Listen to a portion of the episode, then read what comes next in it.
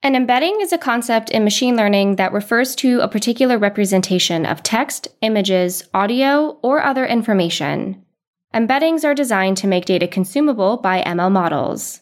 However, storing embeddings presents a challenge to traditional databases. Vector databases are designed to solve this problem.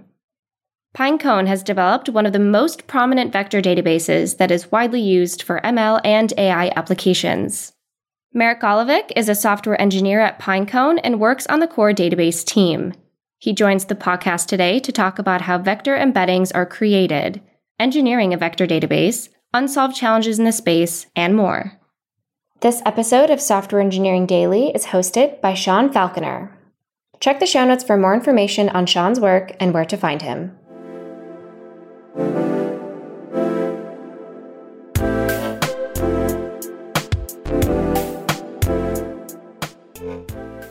Marek, welcome to the show. Welcome, Sean. Thank you for the invite. Yeah, thanks so much for being here. I feel like we got a ton to cover, so maybe let's get the intros out of the way. Who are you and what do you do? I'm Marek, one of the software engineers at Pinecone. I mostly work on the core database team. And so maybe like a bit of a story. So when I was like 14, I started coding mostly websites. So that was like primary school. And then like high school, worked on websites, worked on like full stack software development. After which I got into Shopify. So first like as an intern and then transitioned to doing more of a data science work and, and machine learning on their risk algorithms.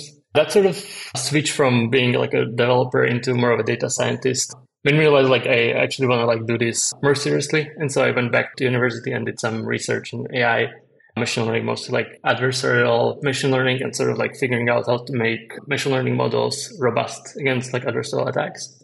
And yeah, like after COVID started, actually, I, I started thinking about vector databases and sort of like use this for vector search, which took me to like start a vector database, like open source vector database as a sort of side project.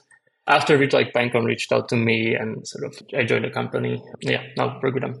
Awesome. Yeah. I mean, I feel like that was, you know, sort of fortuitous timing for you to go back to school and spend some time like learning how to do you know make AI models more robust given essentially like this huge trend that we're seeing in the industry because now I think people are desperate to find anybody that has like real sort of ML engineering chops and there's you know plenty of opportunities out there for folks like yourself. Yeah, definitely. Like that was unplanned, but very fortunate for sure. yeah, exactly. Well, sometimes the best things are sort of unplanned. All right. So I want to talk vectors. You know, I feel like until recently, most people sort of barely knew what a vector was, let alone vector search and vector databases. And I think maybe if you did some university level, you know, linear algebra, geometry, and things like that, you've come across vectors at some point and maybe kind of vaguely remember what they are. But with the explosion and interest in AI, it's really brought all this stuff, I think, to the forefront. Vectors are sort of in yep. this peep hike cycle right now and it's like they got this you know new PR agency in charge of, uh, vectors or something. They're just like yeah. you know riding this wave essentially that's going on. But I think a good place to start things off is just with some basics of you know what is a vector, and then what are vector embeddings, and why are they needed for AI. So, I mean, like, if I were to be very theoretical from like university point of view, most people learn about vectors as like being tuple of numbers, right, or a list of numbers. And like from physics, you would know like the force vectors, you have like points in space, which are essentially vectors. But like for the purposes of AI, vectors really represent so like a compressed representation of an object, right? So you can have like a token in LLM. That's like a word. And you have a representation of that token, which is a vector, essentially some point in a high dimensional space. Similarly, for images, you can imagine like vector being a compressed representation of an image. So really, you sort of build this like list of numbers that represent some meaning of the object that they like correspond to. I think that would be like a best representation for people who don't really have a background in machine learning. It's sort of to think about vectors as being just a compressed representations of, of some objects. Yeah, so essentially a point in space that represents some sort of object, which could be a piece right. of text, could be an image, could be you know something else, some sort of right. other object. Yeah, so like the other important part about vectors is that they carry semantic meaning, right? So if you have an image of a dog and a car and another dog, like the two images of the dogs will be closer to each other than the image of a dog and the image of a car.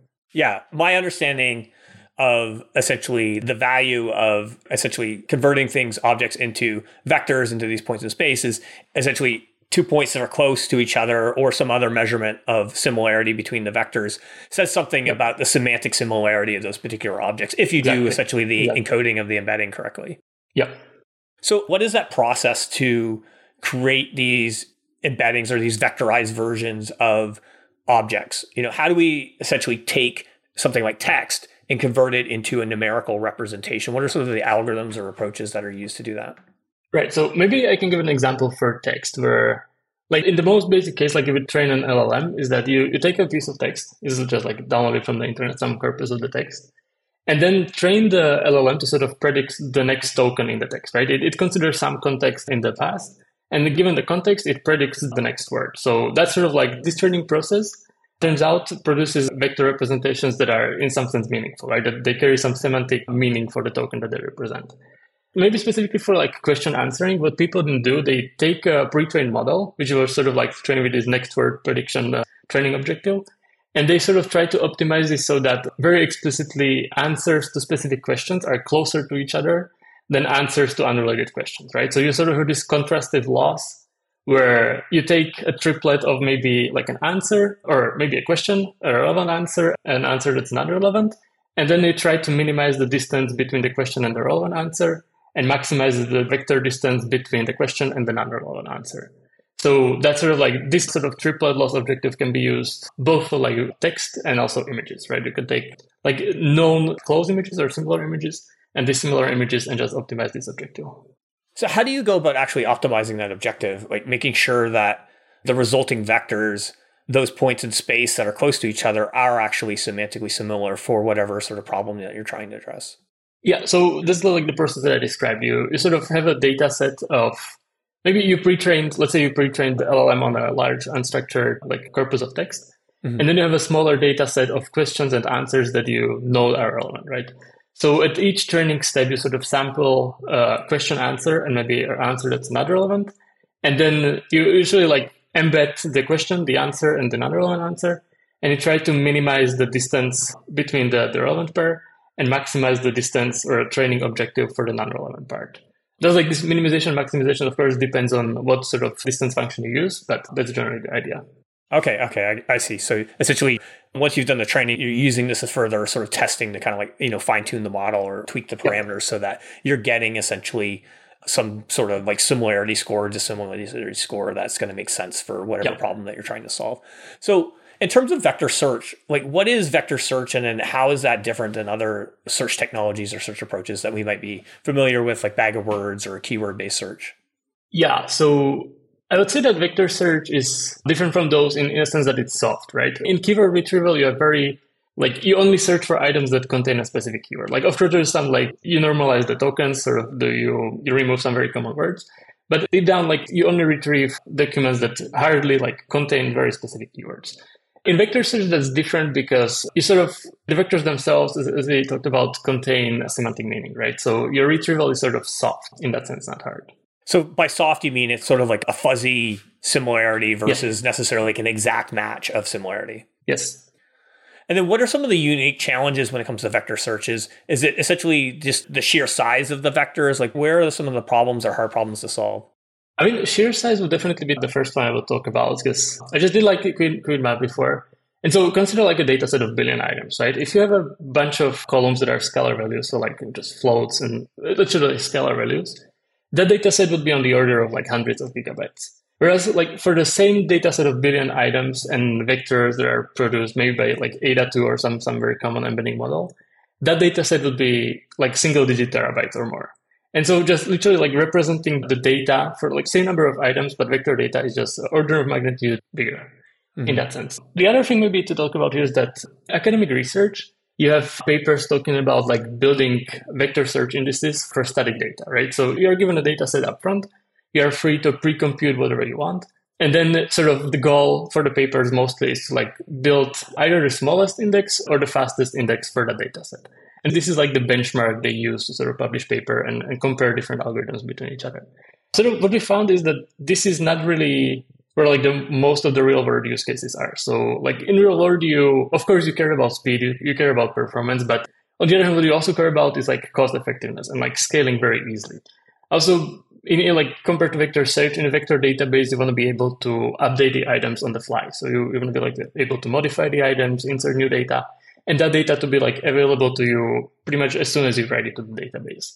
And that's sort of like very, very unique and sort of hard to achieve in like a very cost efficient manner. Mm-hmm. Also, uh, another point here is that so far as we talked about like vector search being sort of soft or fuzzy and standard search techniques being hard, vector databases are really the first instance of a database that's approximate, right? In like in SQL database, you want to get an exact answer for the query and you're well, okay, there's eventual consistency and so on, but like in most cases, you care about an exact answer. In vector databases, like because the data is so big and uh, it's very computationally intensive, the database itself is an approximate. So it's you're not giving like exact answers because that just would be infeasible over large number of items. Mm-hmm.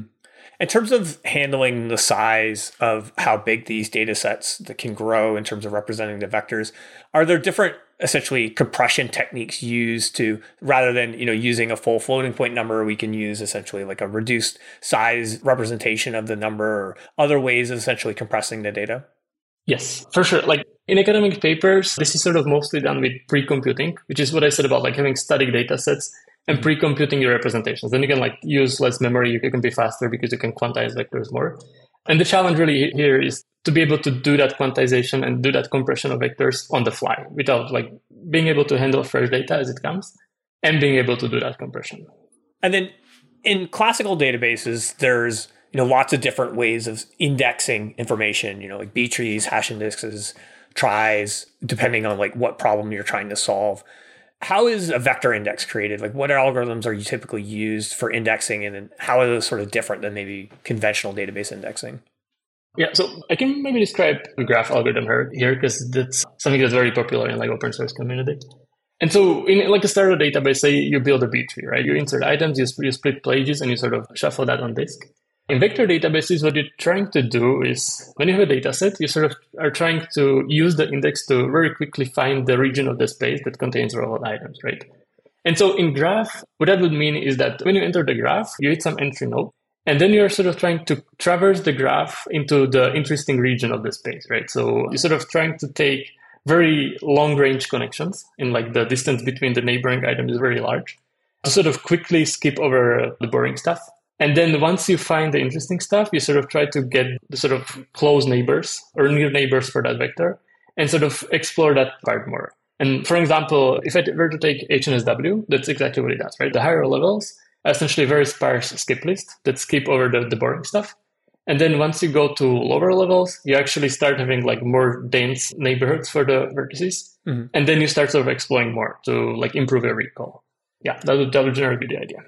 Yeah. So essentially, if I wanted to find what collection of vectors are similar to my input, I'm starting at, you know, a particular node and then I'm doing essentially casting out maybe like a in a breadth first search or breadth first manner out to the other nodes and then going walking essentially the graph to where the most similar items are and then based on whatever my similarity score is and then finding essentially this compact region that represents the most relevant information or most similar vectors yes so they go like a binary tree right you only mm. consider nodes that are in the range that you're looking for and it's like one dimensional so that's generally this is the same idea but instead of having like scalars or one dimensional vectors you have like 512 for 1000 dimensions yeah. So lots of other performance challenges and scale problems that you're going to run into. So where does essentially like a vector database come into place like with this? So do we need essentially a new type of database to support vector indices and vector search queries? Like some of the, you know, machine learning work that I've done in the past. Now, I'm not dealing with like massive scale, so I've been able to represent those using sort of conventional databases. So, at what point do you sort of need to introduce something like a vector database and what value is it giving you? I'll try to motivate this answer from a different point of view. So in like LLM workloads, LLMs, is like people started training them and sort of making bigger and bigger LLMs. What it turned out to happen is that the LLMs have an emergent abilities, right? So they're able to do tasks that are, weren't explicitly trained on. And this is sort of like in, in context learning, where you, you can give an LLM and a few examples of what it's supposed to do, and then it's sort of able to imitate that behavior going forward. And this is sort of like not explicitly optimized. This is sort of something that emerges just from the sheer scale of the LLM and like the amount of data that is seen during training. Where vector database is specifically come into play here is that you can use this ability to adapt its behavior or sort of bias the behavior of LLM by giving some context that's relevant for whatever the user typed in or like the user provided. And this is like general idea of retrieval augmented generation, where you sort of have some interactions with the LLM, you query the vector database, get some relevant context, and this is sort of like context that's useful that the LLM can use to sort of bias its answers and be more helpful or hallucinate less and then sort of provide that context to the LLM to generate better answers.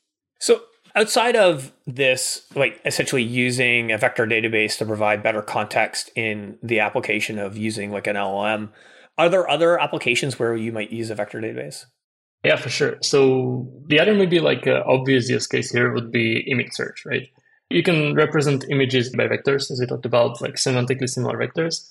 And then you can index your corpus of images in the vector database and sort of like search, sort of like do reverse image search using vectors. Other very popular use case for vector databases is recommender systems. So you can have a vector that represents your user, your user interests, and then you have some vectors representing either like your movies, your products, essentially your content. And then you can use the similarity between user interests and vectors representing items to sort of recommend the most relevant items for the user. So that's the next use case. That's it's pretty popular. And then, you know, we've talked a little bit about sort of the how vector search and vector database, you're really getting sort of like a soft set of results that we think that these things are similar, but they're not necessarily like an exact match. And that's kind of the value that you're getting is you can essentially look at these things that are objects that are similar in the same way that like a person might determine that two things are similar. Yep. But what is the trade-off in terms of the way that you measure similarity. Like there's a trade off, I would imagine, in terms of accuracy and speed. And it's also in terms of the way that you actually measure the similarity between vectors. There's different ways of that. You can look at, you know, the angle between the vectors. You can look at the distance between the points and so forth. So like, how do you actually choose the right similarity measurement and balance that between essentially the accuracy and the speed that you're looking for?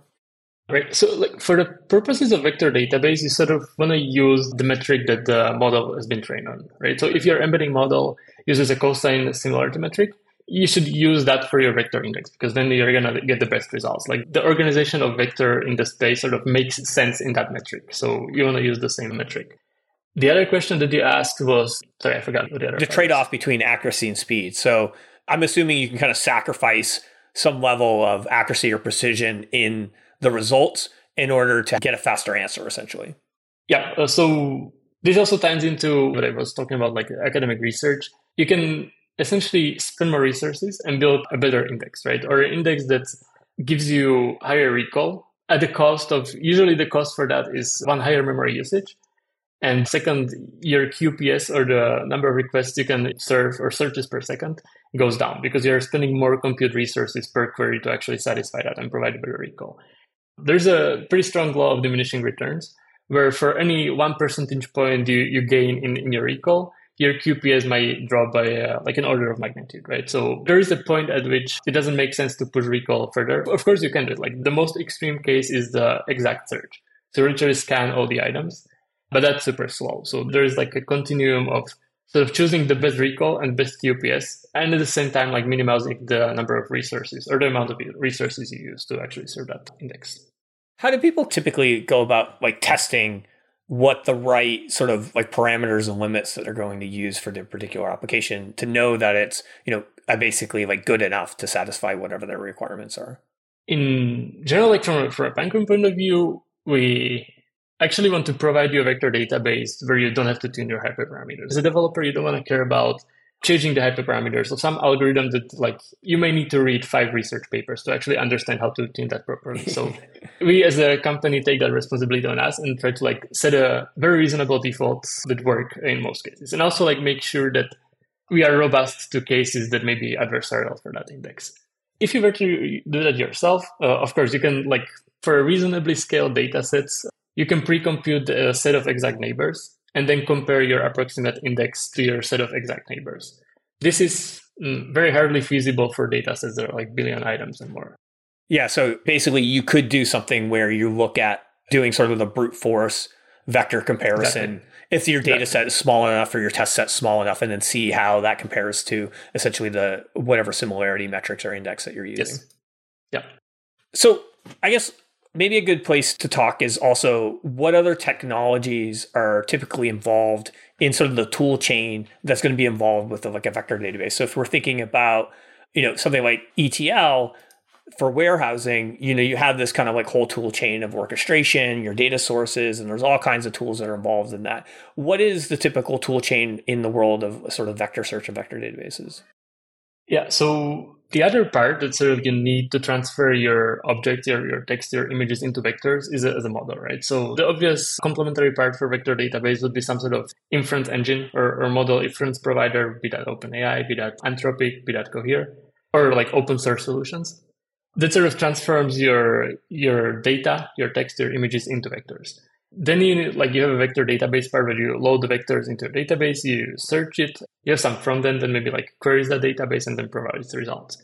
I think in general, like these components fit onto the same like ETL pipeline where you have some ingestion of, of data, then you then you call the model, convert your data into embeddings, load it into vector index or vector database, and then serve it, right? So I think like the, the general general pattern is the same, just the tools are different. Mm-hmm. I see. Okay.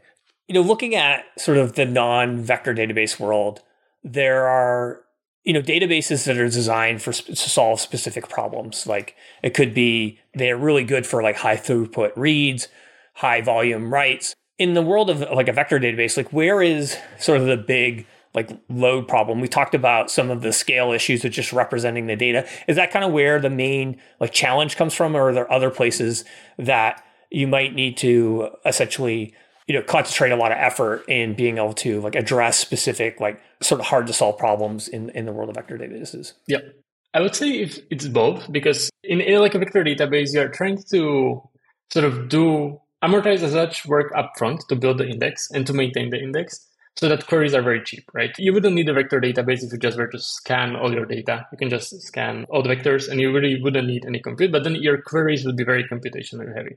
So you sort of shift that compute from, from the query time into some like index building time where you actually pre-compute some stuff from the data, build an index, and then sort of use that index to serve queries more efficiently. In general, this is the most computationally demanding part of vector database. I see. And then in terms of, you know, we've talked about one of the applications, and I think one of the really popular applications right now of vector databases, of being able to use it to provide some sort of in context to give further instructions when we're yep. you know, running a prompt through an LLM. So there's limits essentially to the amount of data that we can send in a set of instructions to an LLM. So does the vector database give me some tooling out of the box that helps me like choose essentially the right set or like limit of context that's going to be most valuable for like serving my prompt? Yeah. So in general, like you are retrieving some some number of most relevant items from a vector database, right? You can limit that to fit your context window and sort of only retrieve the stuff that helps the model to sort of gain the most knowledge or like make the generation more grounded in a sense.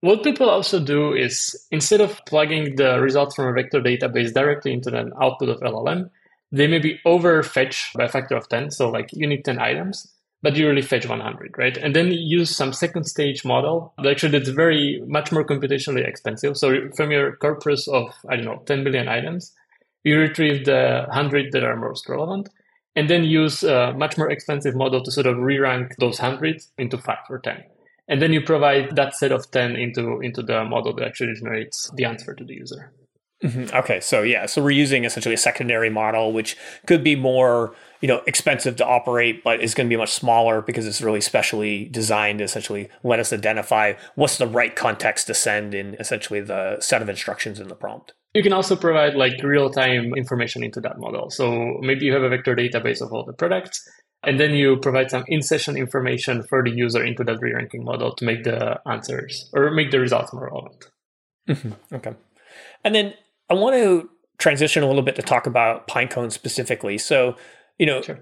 there's lots of, I think, growth and interest in the world of, you know, vector databases we've touched on, but like how does Pinecone essentially compare to some of the other vector databases on the market? Like what is sort of the the differentiator that you're getting?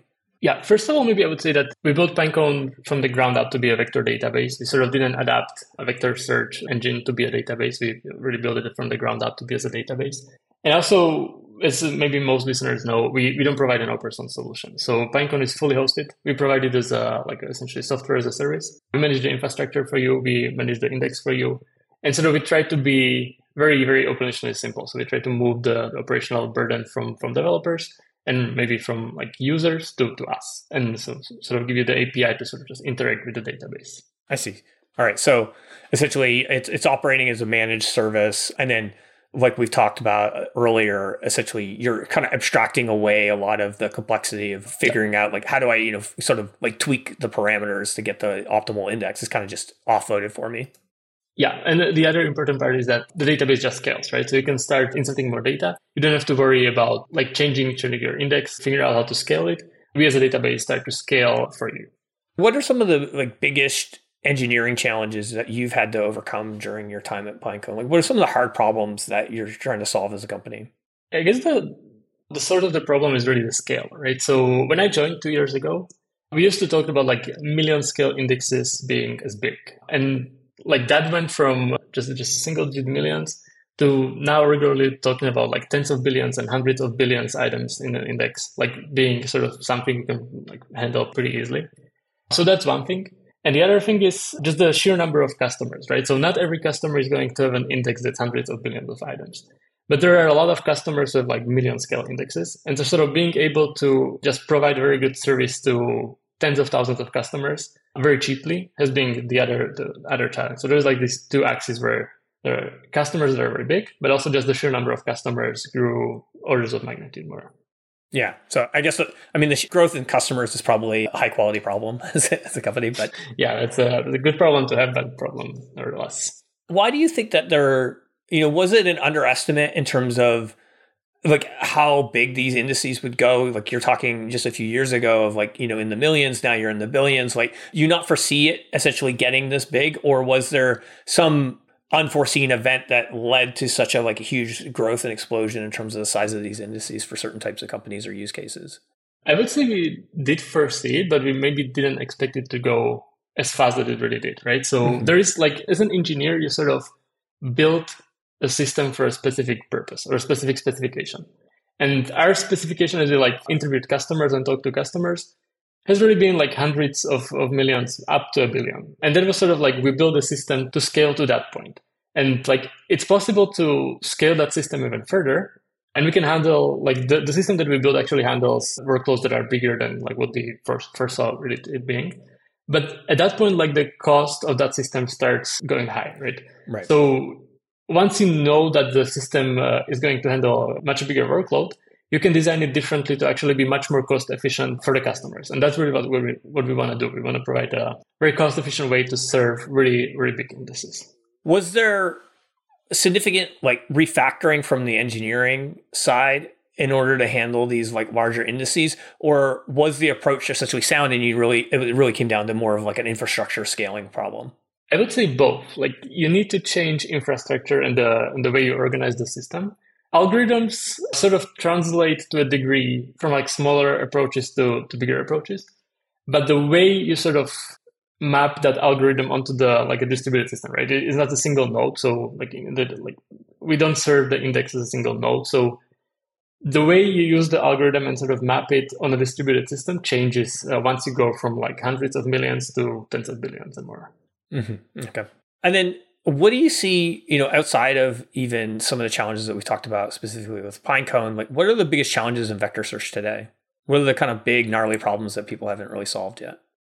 Yeah, so I think in general, it's going to be cost effectiveness and being able to serve very large indexes with reasonable QPS in a cost efficient manner, right? You, as you talked about LLMs having in context learning abilities and sort of being able to use external context or external memory to sort of ground their generation. And then the grounding can be like your company docs, whatever, your, your product documentation.